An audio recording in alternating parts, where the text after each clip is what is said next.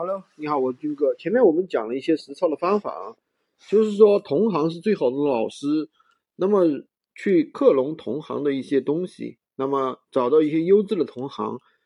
什么叫优质呢？就是我想要多，而且出单出的确实好的同行，那么我们去克隆他的宝贝，对吧？那我们同样就能够获得很好的一个销量。那如果说你在他的基础上能做出一些改进，那你的销量就会比他更更好，更加的火爆，对吧？那么怎么改进呢？当然具体要符合我们讲的那些原则，对吧？具体怎么改进我就不讲了啊。但是这里面选择同行有两个点，就是第一点，我们应该怎么选择什么样的同行？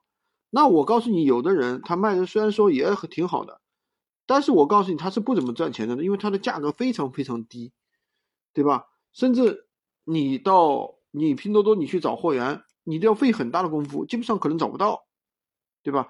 那么有的人，他卖的也不错，虽然说卖的没那么火爆，但是呢，它的价格却比较高。那我们应该模仿哪一种同行呢？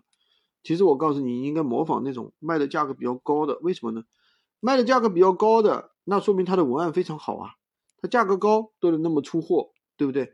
说明他的文案、图片呀、成交方法呀这些面一定有它独到的地方，对吧？它才能卖得高，也能卖得出去。所以说，这就是。给我们一个观念，就是说，我们做一个平台，不是说你价格低，你就能赚到钱，你就能卖得好，对吧？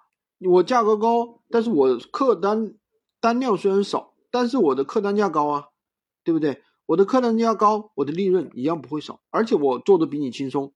你那个每天客单价很低，利润很低的，你每天做的很累，对不对？辛辛苦苦的。啊，每天出个一百单、两百单，看上去生意很火、很火爆，那有什么意义呢？那不累死了，对不对？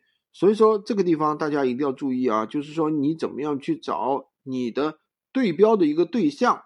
虽然说同行是最好的老师，但是在老师里面也要分优劣的。我们怎么去找哪一个老师比较好一点，哪个老师比较差一点？好的，今天就跟大家分享到这里。如果你想学习更多的闲鱼无货源干货，可以加我的微。三二零二三五五五三五。